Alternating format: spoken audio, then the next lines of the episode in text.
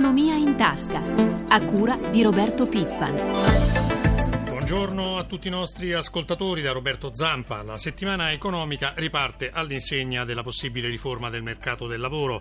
Domani CGL e Cisle Will si riuniranno per discutere le ultime proposte del, del, ministro Fornero.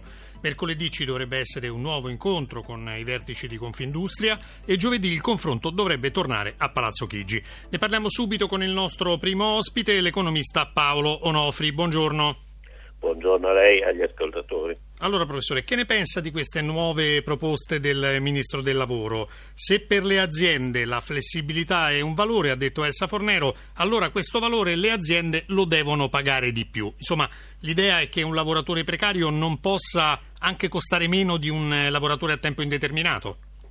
Ma sostanzialmente sì, penso che sia un ragionamento abbastanza accettabile, eh, qualche cosa in questo senso è già stato fatto nel passato aumentando i contributi da pagare sui precari e eh, si tratta di vedere lungo quale eh, linea andare a, eh, a questo riguardo.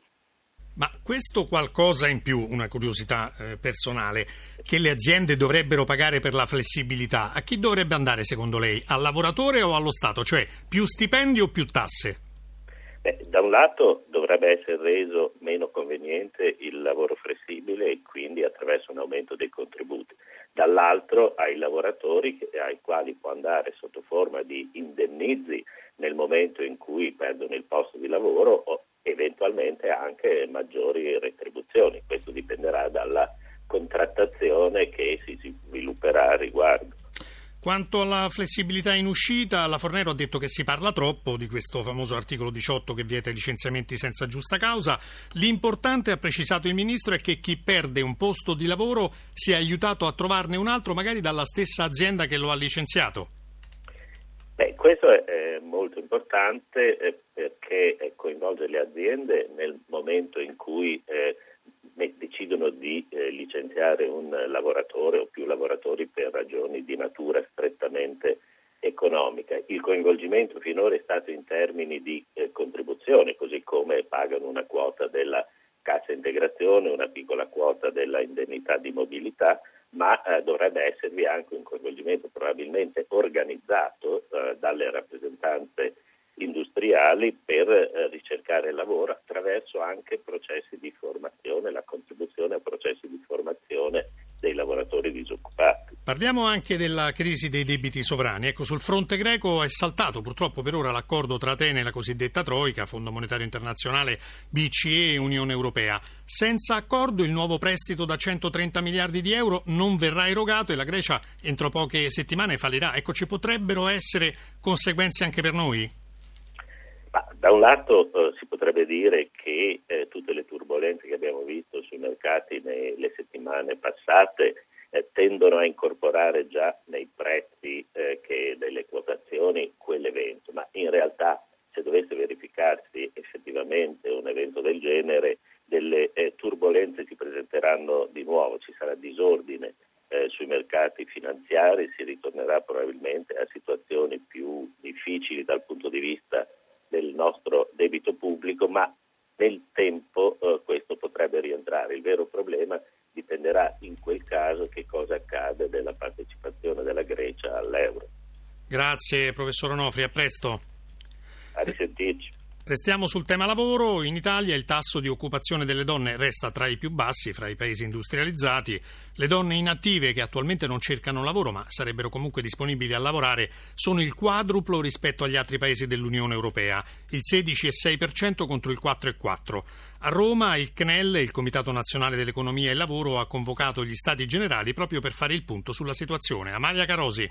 Sono le lavoratrici le più penalizzate dalla crisi. Nei primi nove mesi del 2011 45.000 donne hanno perso l'impiego e se si tratta di scegliere tra carriera e famiglia non esitano a restare a casa, viste anche le scarse possibilità che il mondo del lavoro offre loro. Il 30% delle donne tra i 24 e i 45 anni decide di occuparsi dei figli contro il 3% degli uomini, anche perché a parità di lavoro maschi e femmine non guadagnano la stessa cifra. In media gli uomini hanno una busta busta paga più pesante, anche del 13%. Buongiorno a Itanga Giraldi, consigliere del CNEL. Buongiorno a lei e a tutti gli ascoltatori e le ascoltatrici. Questa disparità di salario dal 1998 ad oggi è andata aumentando invece che diminuire. Perché? Perché il mercato del lavoro è diventato più precario e più cosiddetto flessibile, ma in effetti precario, e poi perché le donne sono probabilmente impegnate anche in lavori di più bassa qualità, anche se hanno titoli di studio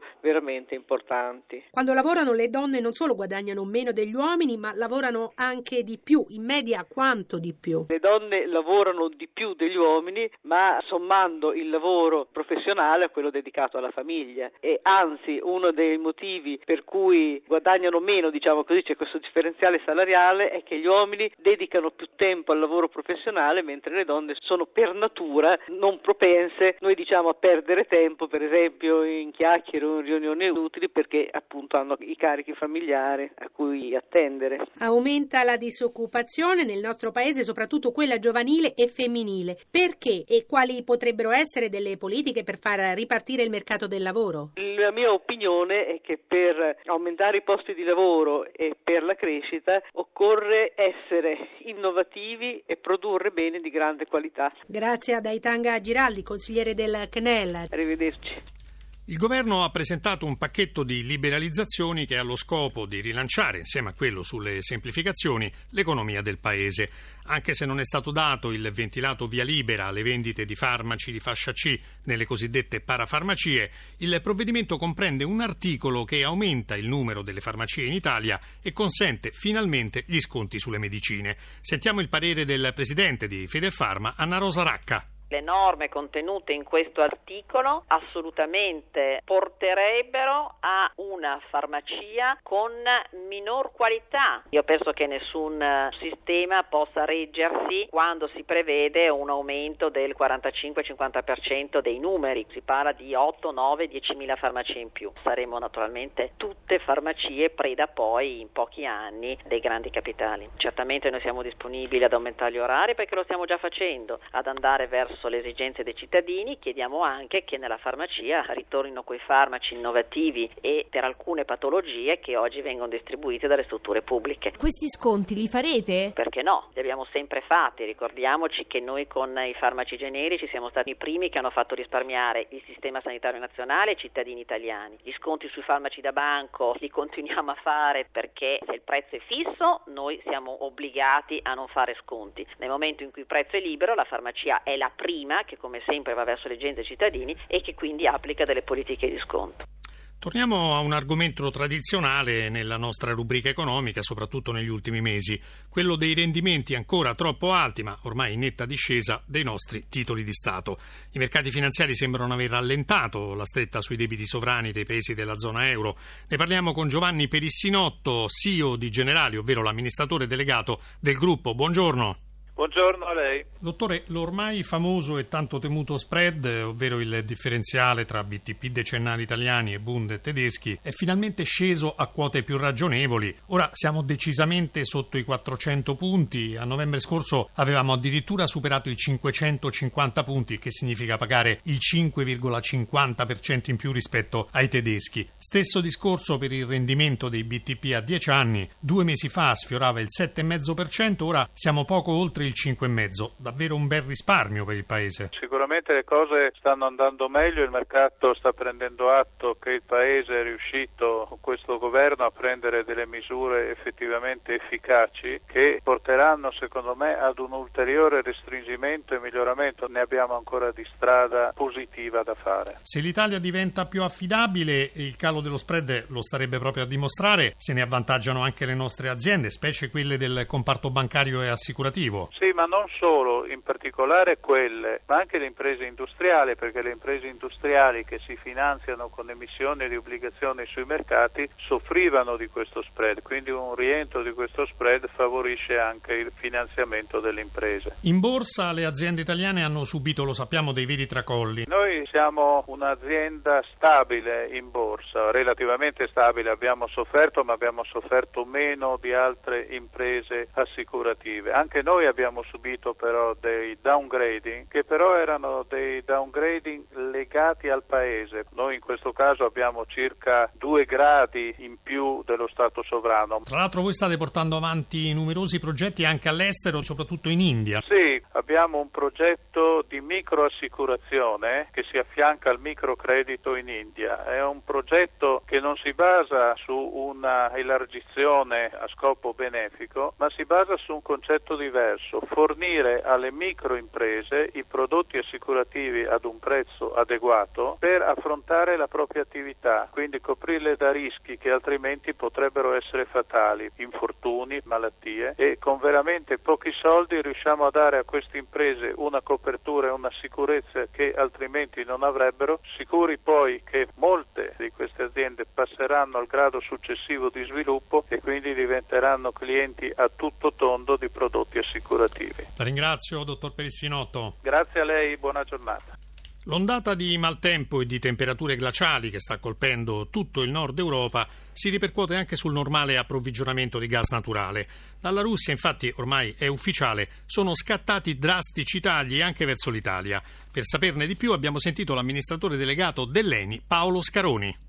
Attualmente qual è la situazione delle forniture di gas dalla Russia all'Italia? Assistiamo in questo momento a un meno 30%. Questo taglio di forniture dalla Russia quanto incide sulle nostre scorte? Vuol dire che più o meno riceviamo un meno 10% del gas che normalmente riceviamo. Abbiamo reagito con più gas dall'Algeria e questo ci consente di dire che per i prossimi giorni non avremo problemi. Se invece questa situazione dovesse perdurare, dopo quanti giorni ci potrebbero essere dei problemi? Il prossimo passaggio sarà giovedì-venerdì, immaginando che continui questo freddo polare in Russia e in Europa e che le forniture da parte della Russia continuino a essere decurtate. Quello che posso dire è che Eni sta facendo tutto quello che può per far fronte alla situazione. Abbiamo già trovato il modo di reagire alla crisi per i giorni della prossima settimana e quindi abbiamo fiducia che riusciremo a far fronte anche a mancanze di gas russo nel futuro.